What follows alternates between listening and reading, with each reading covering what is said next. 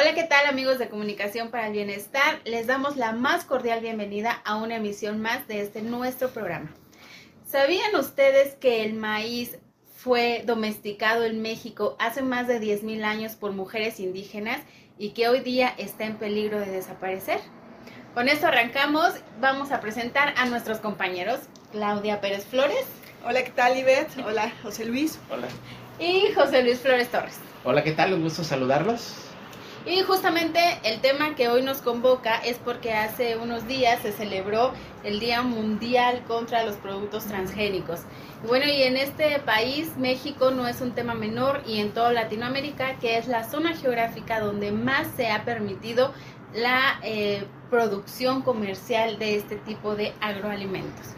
¿Por qué no empezamos, Cloud, definiendo un poco qué son los organismos genéticamente modificados vivientes o, eh, como les conocemos eh, muy coloquialmente, eh, transgénicos? Bueno, lo que nosotros hemos visto, lo que se publica sobre qué es un organismo genéticamente modificado, pues es justamente eso, ¿no? Un organismo transgénico, así se le llama, ¿no? Como un organismo modificado. Y también se le conoce con, con las siglas, ¿no? Este, OM también. Entonces, bueno, pues justamente tiene que ver como con un organismo que ha sido alterado, ¿no? y que tiene que ver también mucho con esta parte tecnológica y también de ingeniería, ¿no? Entonces yo lo definiría así, como un organismo que ha sido modificado o mutado. ¿Cómo, ¿Cómo son estas mutaciones o cuál es el papel de la ingeniería? ¿Qué se hace pues en los agroalimentos para que puedan ser considerados en esta categoría. Eso es interesante porque de repente nos puede sonar como algo ya de entrada negativo o ya de entrada como eh, ya un punto incorrecto, pues la modificación, pues no, no se modifica. Así ha sido siempre y así tendría que ser el maíz o la papa. O, y no, en realidad eh, la ingeniería en la agricultura, pues digamos ahora se hace en las universidades, ahora se hacen los institutos, etcétera, pero siempre ha existido, es decir, el maíz, como lo conocemos, bueno, ahora ya es muy bonito, sus mazorcas, ¿sí? es decir, y hay una variedad, hay, hay, una variedad muy, muy grande de maíces, ¿sí? pero, desde luego, hubo un proceso en el cual la plantita de maíz, que era nada más una plantita, que tenía sus dientecitos de maíz. Teocintle simple, exactamente, esa es la palabra clave, empezó a modificarse y a mejorarse espectacularmente, pero en ese entramado, pues, pues hubo mutaciones, hubo cambios, hubo mejoras, hubo selección natural, se seleccionaban las mejores, las mejores semillas, desde luego, y desde luego hubo una mutación, entonces de repente ya le ponemos un punto negativo y ya no, no se toca se ha tocado y se seguirá tocando, desde luego los productos agrícolas y no necesariamente tienen que ser para, para mal. Y no solamente se ha modificado la manera como de cultivarlos o de este, irlo reproduciendo, sino los procesos mediante los cuales el maíz se, convierte en alimento. Hablábamos de la nixtamalización, bueno, ahí todavía no es alimento, pero en, un ingrediente, por así decirlo. claro que es cultura a final de cuentas. Bueno, pero digamos aquí entonces que esta mutación que se hace de manera, eh, digamos, eh, eh, no, no industrial, sino que todavía es un tema muy cultural, muy manual, que se fue dando a través de la compartir semillas, un poco generar saberes, qué semilla se puede producir en el sur, qué semilla se puede producir en una zona más árida. Es decir, eh, eh, sí hay un proceso de transformación desde la domesticación misma, pero digamos que va acompañado con todo un elemento cultural a su alrededor. Y comunitario. Comunitario que va generando saberes, digamos, hasta ahí. Eh, todo bien. Pues la mutación todo bien, ¿no? Pero ¿qué pasa en esta ingeniería cuando ya en un laboratorio se inserta un gen de otra especie, generalmente bacterias, para hacer a esa semilla mortal para las plagas, ¿no? O sea, se le inyecta un veneno para cierto tipo de agente natural que al final cumple una función medioambiental, ¿no? y, hace una semilla mortal. Y justamente estas, digamos, injerencias artificiales, no culturales y mucho menos este, eh, comunitarias, eh, han provocado toda una serie de discusiones en la esfera pública alrededor de los transgénicos. ¿Cuáles serían estas cosas de las que se habla? ¿Por qué se sataniza esta bueno, pues porque hay opiniones a favor, opiniones en contra, y estas, esta, estas polaridades, por así decirlo, pues también a veces tienen que ver con los organismos, ¿no? Que, que defienden justamente el hecho de que empresas transnacionales no se involucren, ¿no? En este, pues la parte de, pues, eh, la producción, por así decirlo, de, de algunos productos como es el maíz, como es el arroz, como es, no sé, la, el algodón también. Pero esta polémica eh, como que también a veces nada más se, toma desde un punto de vista y no desde la parte social, como lo mencionaba, ¿no? desde la parte cultural. Entonces hay una pues, narrativa de en donde también se habla de estas empresas en las que hay varias, ¿no? Este, por mencionar, bueno, hay varias empresas que justamente eh, la apuesta ¿no? a esta vía como un camino en el que se puede como producir la, alimentación, pero también hay estos mitos porque se cree que, que, se producen porque en la población no hay este, suficientemente, suficiente alimento como para eh, proveerlo a la, a la, población, lo cual tampoco es cierto. Entonces creo que en esas polaridades de estar a favor o en contra, pues también tendríamos que ver eh, eh, o abordar un poco más o profundizar mucho más en lo que en lo que se ha trabajado, en lo que las naciones mismas han permitido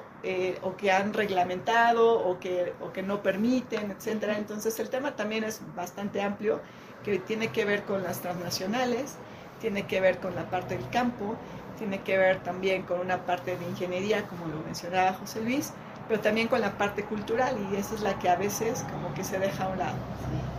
Antes de entrar a estos temas profundos que dice Claudia y donde creemos que se tendría que centrar el debate, ¿por qué no hablamos, José Luis, de los temas que generalmente pues están en la eh, eh, pues en discusión alrededor de los transgénicos y que pues, nosotros les llamamos casi hasta temas cortinas, ¿no?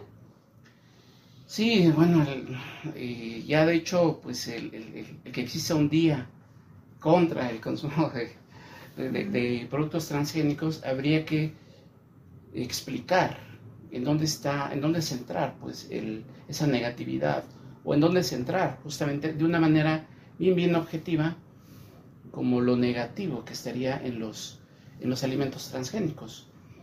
Pero habría que partir como de una evidencia científica, habría que partir como de una evidencia bien, bien concreta, es decir, muchos de estos reclamos, pues, eh, o muchas de estas oposiciones, etcétera, es que pues, eh, se centran en reclamar que los alimentos transgénicos pues eh, producen daños en la salud, producen cáncer, producen mutaciones en la gente, etcétera, ¿no? Hay como que toda una mitología por ahí en donde eh, pues no hay una evidencia empírica pues bien bien sólida que lo de alguna manera pues lo, lo, estudie, lo haya comprobado, etcétera, ¿no?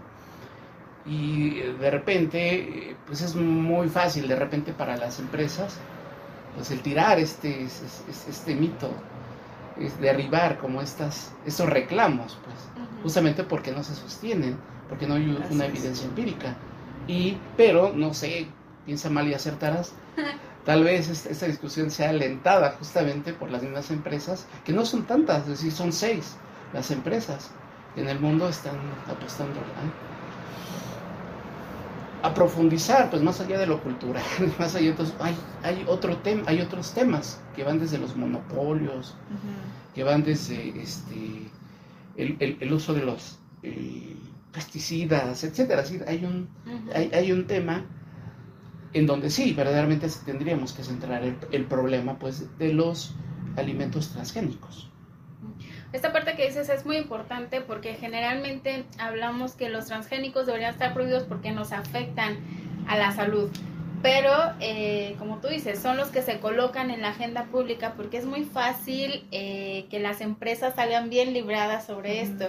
Eh, la justificación es, bueno, no hay suficiente evidencia científica, pero bueno, Monsanto también es dueño de el gran laboratorio mundial, ¿no? Eh, conflicto de intereses. Tiene, hay conflictos de intereses, pero también tiene grandes cabilderos y se maneja mucha lana en los cabildeos. Hay una ley congelada desde el 2009, me parece, 2006 creo antes, por ahí así, que no ha podido pasar por alguna extraña razón y que permite y que prohíbe eh, eh, la explotación comercial de productos eh, genéticamente modificados en México. Y curiosamente, digo, no es que yo piense mal, pero curiosamente, este fue Felipe Calderón quien aprobó la eh, plantación experimental y comercial de productos transgénicos después de reunirse con uno de los representantes de Monsanto en el Foro Económico Mundial de Davos, Suiza, y es por eso que ese foro debe dejar de existir, porque ahí es donde se gesta todas las, eh, todos los, los, las precariedades de este mundo este, neoliberal. Y, y, es, es verdad, ahí se, cabildea, se cabildean las propuestas de estas grandes transnacionales y se le prometerá a gobiernos y presidentes pues lo que a ellos mejor les convenga para levantar estas prohibiciones. Y eh, también parte de levantar estas prohibiciones es ocultar los verdaderos problemas de fondo. Entonces, ahora sí, eh, ¿cuáles serían estos eh, problemas de los que sí tendríamos que estar hablando? Bueno, desde mi punto de vista yo creo que tendríamos que estar hablando desde los problemas que realmente están afectando a las personas eh, directas, ¿no? A los agricultores, a la parte de los pueblos, por ejemplo, que conviven mucho con, eh, también con muchos de los, eh, ¿cómo llamarles? Pues con estas empresas, ¿no? Entonces creo que desde ahí lo tendríamos que estudiar, desde ver qué es lo que está pasando en el campo, ver cuál es el proceso mismo, ¿no? De esta parte de los alimentos, o sea, no desde una perspectiva nada más comercial, sino desde la raíz del problema, ¿no? O por así llamarlo problema o no problema, pero a estudiarlo, ¿no? Desde los pueblos, desde, sí, desde las localidades, pienso que por ahí sería como una vía desde donde podríamos, eh, pues, analizar este problema. De acuerdo con algunos estudios de la UNAM y de la Universidad Autónoma Metropolitana, más del 90% de los alimentos eh, que contienen maíz y que consumimos en México tienen maíz transgénico. El 90% de las tortillas, que con 90.4% de las tortillas que consumimos en México tienen maíz transgénico. O sea, esto ya nos dice mucho, nos habla de un problema eh, grave porque si bien no se está permitiendo la plantación, pues sí se está permitiendo la importación y se está congelando una ley que eh, los obligue a decir que ese producto contiene organismo genéticamente modificado. Pero algo importante que decía Claudia también es que la gran resistencia a que nuestro país se convierta, este, o todavía no se haya convertido en un paraíso transgénico, Monsanto, es por la lucha que han dado precisamente los pueblos, los campesinos, los colectivos que se han mantenido en resistencia. Incluso este movimiento logró que en 2015 se, se catalogara la zona maya como zona libre de productos transgénicos pero curiosamente, y otra vez no queremos pensar mal, pero curiosamente en 2019, eh, perdón, en el 2017, por ahí así, Enrique Peña Nieto levantó esta prohibición y ahora estamos en pugna. El presidente Andrés Manuel prometió que no habría producción transgénica en nuestro país, pero tampoco se ha aprobado una ley, una ley al respecto. Entonces, ¿en dónde estamos? ¿Cuál, ¿cuál sería nuestro, nuestro amparo? Híjole, bien, compleja la situación. ¿De qué sirve que en México no se, de repente, pues, hay este tipo de prohibiciones o ese tipo de resistencias si nuestro principal socio comercial es la meca de la de, los productos transgénicos, ¿no? Todo lo que se importa, el maíz que se importa de los Estados Unidos y que aquí lo estamos consumiendo, me parece que es una de las vertientes por ahí de esa, de esa problemática, desde luego que lo consumimos, desde luego que está presente ya en tortillas, no en la producción tal vez, pero sí en el, en el consumo, por así decirlo. Pero para allá vamos, y ese es otro tema que ahorita lo, tocamos, pero hay otros problemas, me parece que desde el tema de los monopolios, esa empresa que has mencionado hace ratito, un santo, que de santo no tiene, nada, pues. Pero aquí habría que entender para qué se modifica genéticamente un producto. Para hacerlo mejor, para hacerlo más saludable, para hacerlo más resistente a las, este, a, las, eh, a las plagas, etcétera, ¿no? Entonces, bueno, Monsanto, además, además de que te vende la semilla transgénica, también te vende el, herbicida, por así decirlo, para matar la planta mala, para, planta, para matar, por así decirlo, esos, este, y pues toda la hierba, pues que perjudica o que estaría perjudicando a, la plantación de maíz, por poner un, un ejemplo. Tal vez el alimento transgénico no tenga una repercusión en la salud, pero el herbicida sí estaría contaminando, son herbicidas muy muy, fuertes, que estaría contaminando la tierra, que estaría contaminando el agua, el agua que muchas veces es de consumo humano o bien es de consumo animal, etcétera. Entonces ahí tenemos otro otro tema en donde sí hay que estar sumamente preocupados, pues. Entonces Monsanto te vende el problema y además te vende la, solución. Y el medicamento por si, te la cáncer, ¿no? sí, exactamente, porque también ya se asoció con Bayer. Me compró, ajá. Me compró Bayer, ¿no? Que es otra de las seis monopolios, ¿no? Junto con DuPont y con algunos otros. Otras grandes empresas.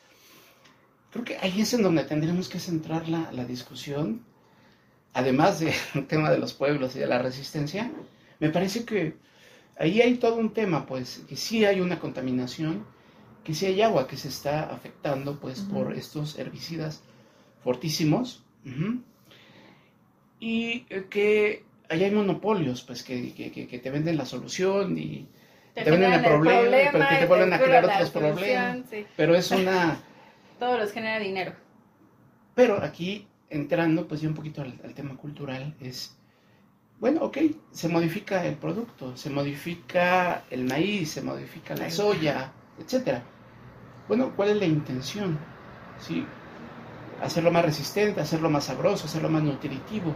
Es decir, aquí lo éticamente por ahí cuestionable es que me da la impresión de que lo que están mediando esos esfuerzos genéticos es el tema del dinero y es el tema del consumo. Entonces ahí me parece que sería uno de los, de otro de los problemas. Pues. Yo por ahí vería eh, el, el, tema de la generación de dinero y el consumo con, eh, fíjate, no es la primera vez que vemos esta relación con la producción científica positivista tradicional que cada vez este, le está haciendo más la chamba a estas organizaciones, ¿no? Porque por un lado vemos el tema desde la parte ecológica, desde la parte de la salud y desde la parte científica, ¿no? el agrónomo que no va al campo a ver todo un sistema cultural, sino que va a ver, va a ver un sistema de producción capitalista basado en el desarrollo y que así es como nos educan, ¿no? A todos los que eh, presumimos de haber salido de una universidad, que ya no sé si esto es una cosa que se deba presumir, pero eh, digamos, esa es la visión con la que se trata el campo. Pero, eh, como dice José Luis, no se aborda desde temas de bienestar, y aquí ya es donde le quiero entrar ya un tema y desde el bienestar tendríamos que estar viendo qué, qué, pasa con estos productos transgénicos y cómo altera la generación de comunidades, la generación de medios culturales. Es decir, eh, una de las de las grandes problemáticas o fenómenos que se han visto es que, bueno, cuando Monsanto u otra DuPont o Down eh, eh, modifican una semilla, en, esta, en este caso el maíz, pues ya es, ya es una patente, porque ya es una creación tecnológica, ¿no? Ya no es algo natural, es una creación. Entonces, si alguien quiere o usa esa semilla, pues tiene que pagar una patente, ¿no? Como cualquier otro, otra creación, cualquier otro invento. El problema es que eh, las plantas eh, no son focos, ¿no? Las plantas atraviesan por un proceso natural que es la polinización. Por ahí se habla del efecto mariposa, pero también del efecto abeja y del efecto todos los polinizadores. O el efecto sembrar este, misteriosamente. No, no, deja, ajá, sembrar misteriosamente, eh, porque de hecho se han, fíjate la trampa, se han identificado importaciones ilegales de maíz transgénico y de arroz transgénico para que misteriosamente entren a los campos mexicanos y curiosamente luego le echamos la culpa ah, también a una mariposa. El tema es que si esta semilla modificada llega a un campo eh, de algún pueblo, de algún municipio, eh, y el campesino obviamente no, no, lo sabe, pero puede llegar Monsanto con la mano en la cintura y decir, hey, eso es mío, o págame, o cómo le vamos, o vete a la cárcel, como sucedió con muchos campesinos en Estados Unidos, y que es, creo que ahí es como el meollo del asunto, ¿no? Cómo eh, apropiarse de algo que es como el último bastión de resistencia mexicana, porque es el único bien común el maíz. público que tenemos, el maíz, porque ya no somos dueños ni de las aguas, ni de las tierras, ni del aire, pero del maíz, todavía somos dueños. ¿Qué pasaría, Clau, entonces, si de repente Monsanto llega y dice, ay, ¿qué creen? Ya no, ya no son dueños del maíz. Muchas gracias por domesticarlo, llevarlo al mundo, pero hasta aquí llegó su participación. Híjole, pues hay una exterminación este, cultural, ¿no? O sea, porque el maíz nos ha identificado pues desde siempre, ¿no? Y tenemos toda una cultura que gira en torno al maíz. ¿no? Desde los, desde los pueblos, desde cómo llega a las ciudades, ¿no? Cómo lo consumimos, los productos donde lo consumimos, ¿no? No solamente la tortilla, ¿no? Hay diferentes productos donde está presente el maíz y, y, también es parte de, pues hasta de la identidad, ¿no? Entonces es justamente, pues quitar, ¿no? Y así como eh, cortar mucho de, esta historia, mucho de lo que nos ha conformado, mucho de lo que nos identifica, ¿no? este, José Luis mencionaba un término, no recuerdo ahorita, pero justo es eso, ¿no? Como, como culturicidio. culturicidio. ¿no? O sea, a eso me refiero, o sea, justamente sería esa parte, ¿no? Ir hacia, hacia eso, porque al final los mexicanos nos identificamos con eso. Y lo vemos en el día a día, en la cotidianidad, a través de lo que consumimos, la parte de de la tortilla que está en la mesa, ¿no? no sé, en los pueblos, por ejemplo, todavía hay personas que hacen, o también aquí en la ciudad, tortillas a mano, ¿no? Y entonces buscamos desde los esquites, los elotes y toda una parte cultural bien interesante. Entonces sí habría un culturicidio, como lo han definido ustedes, ¿no? Si nos quitaran el maíz, hablábamos, sería un trauma mucho más grande que, que la conquista, ¿no? Que la llamada conquista o mal llamada conquista, porque nos estarían quitando, como dice Claudia, la identidad. Al final los mexicanos somos hijos del maíz, no, no puede ser diferente. Y si nos arrancan eso, ¿qué estaría pasando con México? Uy, pues sí, es una parte como muy importante de, nuestra cultura y se ha construido en torno a, al maíz, ha girado en torno al maíz más allá de lo meramente alimentario, ¿no? Me parece que hay todo un tema de ritualidades, hay un tema de religiosidades, hay un tema de lo importante que fue el calendario agrícola, por ejemplo, para, para las culturas prehispánicas. Es decir, las formas de organización estaban social y económica giraban en torno a la milpa, por ejemplo, ¿no? Como un sistema de, no solamente eh, de proveer alimentación, sino como un sistema de organización social, familiar, etcétera, ¿no? Y lo estamos diciendo en, en, pasado, pero creo que tendríamos que decirlo en un, no en un pasado tan pasado, es decir, y somos una cultura urbana, pero esa cultura urbana no va más allá de 1950, 40, es decir, y México tenía una cultura urbana, una cultura agrícola, hasta los años 40, 50, que nos empezamos poco a poco a urbanizar a partir de las grandes migraciones, etcétera. Pero este, en muchos sentidos somos herederos de toda esa cultura agrícola, de toda esa cultura del maíz, de esa cultura en donde no solamente se modificó con el tiempo, pues la, la, la, el, el, maíz para llegar al maíz tan bonito que tenemos el día de hoy y las variedades de maíz, sino también los procesos para convertirlo en alimento, la mixtamalización.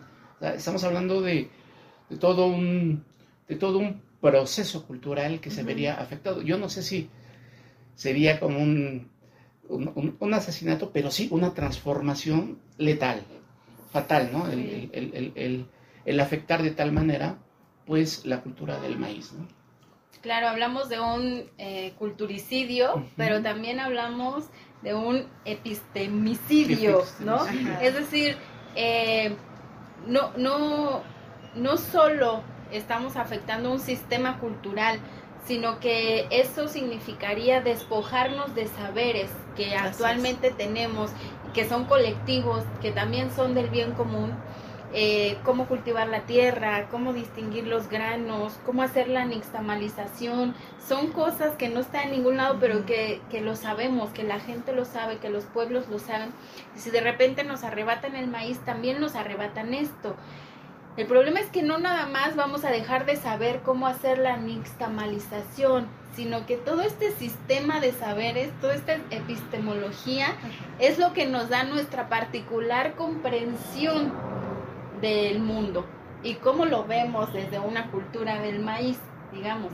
Y entonces eso más que una llegada de españoles, eso sí nos estaría eh, eh, afectando, porque eso sí nos estaría acabando con nuestra epistemología, con nuestra forma en la que concibimos el mundo, ¿no?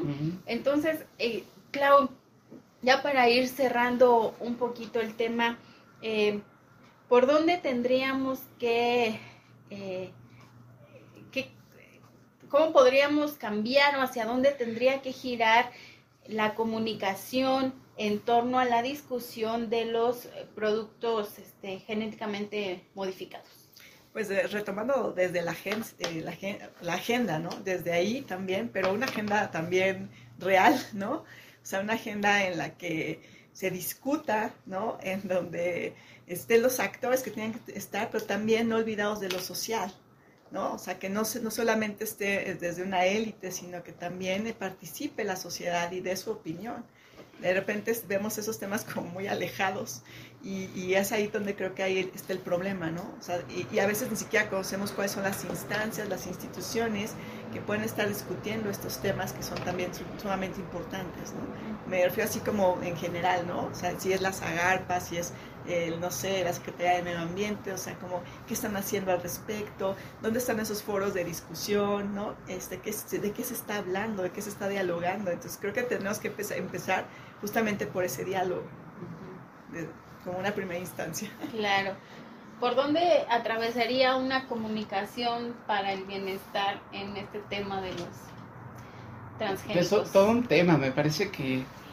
Eh, um, a ver qué ver si efectivamente eh, el transgénico está sirviendo en términos generales al bienestar o bien está sirviendo alimentar un sistema, un sistema capitalista, un sistema depredador. Es decir, el tener plantas más resistentes a las plagas, el tener productos más nutritivos o más grandes, etcétera, ya sean modificados en laboratorio o no, han contribuido a resolver problemas reales, como es el hambre, por ejemplo. ¿Ha ayudado a resolver el problema del hambre? Creo yo que no. creo yo que el problema no es tanto de producción, sino tal vez de acceso a justamente esos, esos productos, entre muchas otras vertientes que tendría el problema del hambre. Entonces yo, yo creo que tendría que cambiar un poco la perspectiva pues, de, de, los productos este, genéticamente procesados. Pues. Sí, tendría que, se, tendría que convertirse en una herramienta pues, para resolver problemas reales y para generar el bienestar en la gente. Falta que esas seis empresas no lo permitan, desde luego. y que no nos cobren patentes, ¿verdad? Pero estamos hablando del mundo ideal. En el mundo ideal, todo eso tendría que servir para. Si, si, estamos modificando para bien, sí, para, para, para, beneficiar a la planta, para beneficiar al maíz, etcétera, pues esos beneficios se quedan en seis empresas. Pues, ¿Qué pasa? No? Y no hay bienestar, no hay nada. Pues, no se está resolviendo ningún problema. Al contrario. Al contrario. generando generando muchísimos problemas. Entonces creo que la ingeniería genética, la, la ingeniería agrónoma, me parece que tendría que convertirse en una herramienta justamente para resolver problemas reales. Eso es el resultado de quitar las humanidades de los programas de estudios de las ciencias o las técnicas, ¿no? Más chapingo, más, más, ciencia social ahí, ¿no? Es un bastión por ahí de, las ciencias sociales y de las humanidades, no solo Chapingo, sino muchas otras universidades, la propia UAM, desde luego, ¿no? Por eso, por eso sorprende, mucho que sus propios agrónomos estén defendiendo la... Sí, pero, sorprende que sus propios agrónomos estén defendiendo la introducción, que como decía hace rato, la ciencia, la academia no se salva de estos sobornos y de estas... Eh, patrocinios medio oscuros, ¿no? Para sustentar algo. Así Este tema de los alimentos transgénicos lo tenemos que ver desde, no solamente es la parte alimentaria, no solamente de la parte de la salud, sino también, como lo mencionaba, ¿no? Desde todos los actores, todos los que intervienen, ¿no? Desde los agrónomos, desde la ciudadanía, desde los pueblos originarios, o sea, todos los que estamos involucrados, que al final somos todos, porque al final pues somos los que que consumimos de alguna u otra manera o eh, nos enteramos de qué está pasando, ¿no? Entonces también apostaría por información también más abierta, pero también como más, eh, ¿cómo llamarle? Como más em, de discusión, donde se, se tome el punto de vista de, de todos los integrantes, no solamente desde una cúpula o no solamente desde las empresas eh, transgénicas, ¿no? Que, o que producen estos químicos o sino desde todos los actores, ¿no? Ver como cuáles son esas, eh, pues esos contrastes y a mejor abrir más el debate y la discusión acerca de, la, de los alimentos transgénicos. José Luis, ¿cómo concluirías? Bueno, básicamente era un poquito, eh, o es, rescatar el subir, desde luego, este tema a las agendas, a la discusión, pero yo creo que el tema no nada más es discutirlo, sino el cómo se está discutiendo. Es decir, salir de estas cortinas de humo que son fácilmente eh, derribables, salir de lo políticamente correcto, salir de este activismo, de este activismo de sillón, el, interesarnos de pues ser activistas por un día y al otro día pues ya nos vale etcétera. No me parece que es uno de los 20.000 temas que te dan para la corrección política. Pero me parece que habría que, sí, discutirlo y abrirlo y todo eso, pero desde, justamente, no desde el, mito, no desde lo políticamente correcto o desde la descalificación, sino a partir justamente de los conflictos reales, a partir de los monopolios, a partir de la contaminación de la tierra, del agua, a partir del despojo, a partir de la defensa de la tierra, a partir de un capitalismo depredador, a partir de un, una ingeniería que ha servido no para mejorar la vida de la gente, por lo menos en este tema, en el tema de los alimentos transgénicos. En otros temas, desde luego que sí, pero aquí me parece que esos grandes problemas no se han resuelto, el problema del hambre, el problema de tener acceso a productos más sanos, mejores, y el que más gente tenga acceso a los productos. Si no, se ve la depredación económica. No hay otro tema, me parece, ahí, en el tema de los productos transgénicos. Y el tema cultural, que también lo hablábamos, ¿no? es decir, esa ecocidio y ese epistemicidio que, se ha planteado aquí. Desde luego hay una episteme que, que de alguna manera pues ha centrado nuestra manera de ver el mundo, nuestra manera de ver la vida y que de repente pues sí se puede ver alterada en un futuro que yo no veo tan lejano. es verdad. Bueno, pues el maíz insistimos, es uno de los bienes públicos que todavía nos pertenecen, es el único bien común que tenemos y además es el corazón cultural, epistemológico de este país, así es que debe de ser una lucha nacional y nacionalista, ¿no? Y bueno amigos, con este programa nos despedimos de esta temporada. Nos vamos a tomar un par de semanas de vacaciones igual que ustedes y esperamos que las disfruten mucho y nos estamos viendo por ahí la última semana de abril. muchas gracias, no olviden eh, revisar nuestras redes sociodigitales y nos vemos pronto.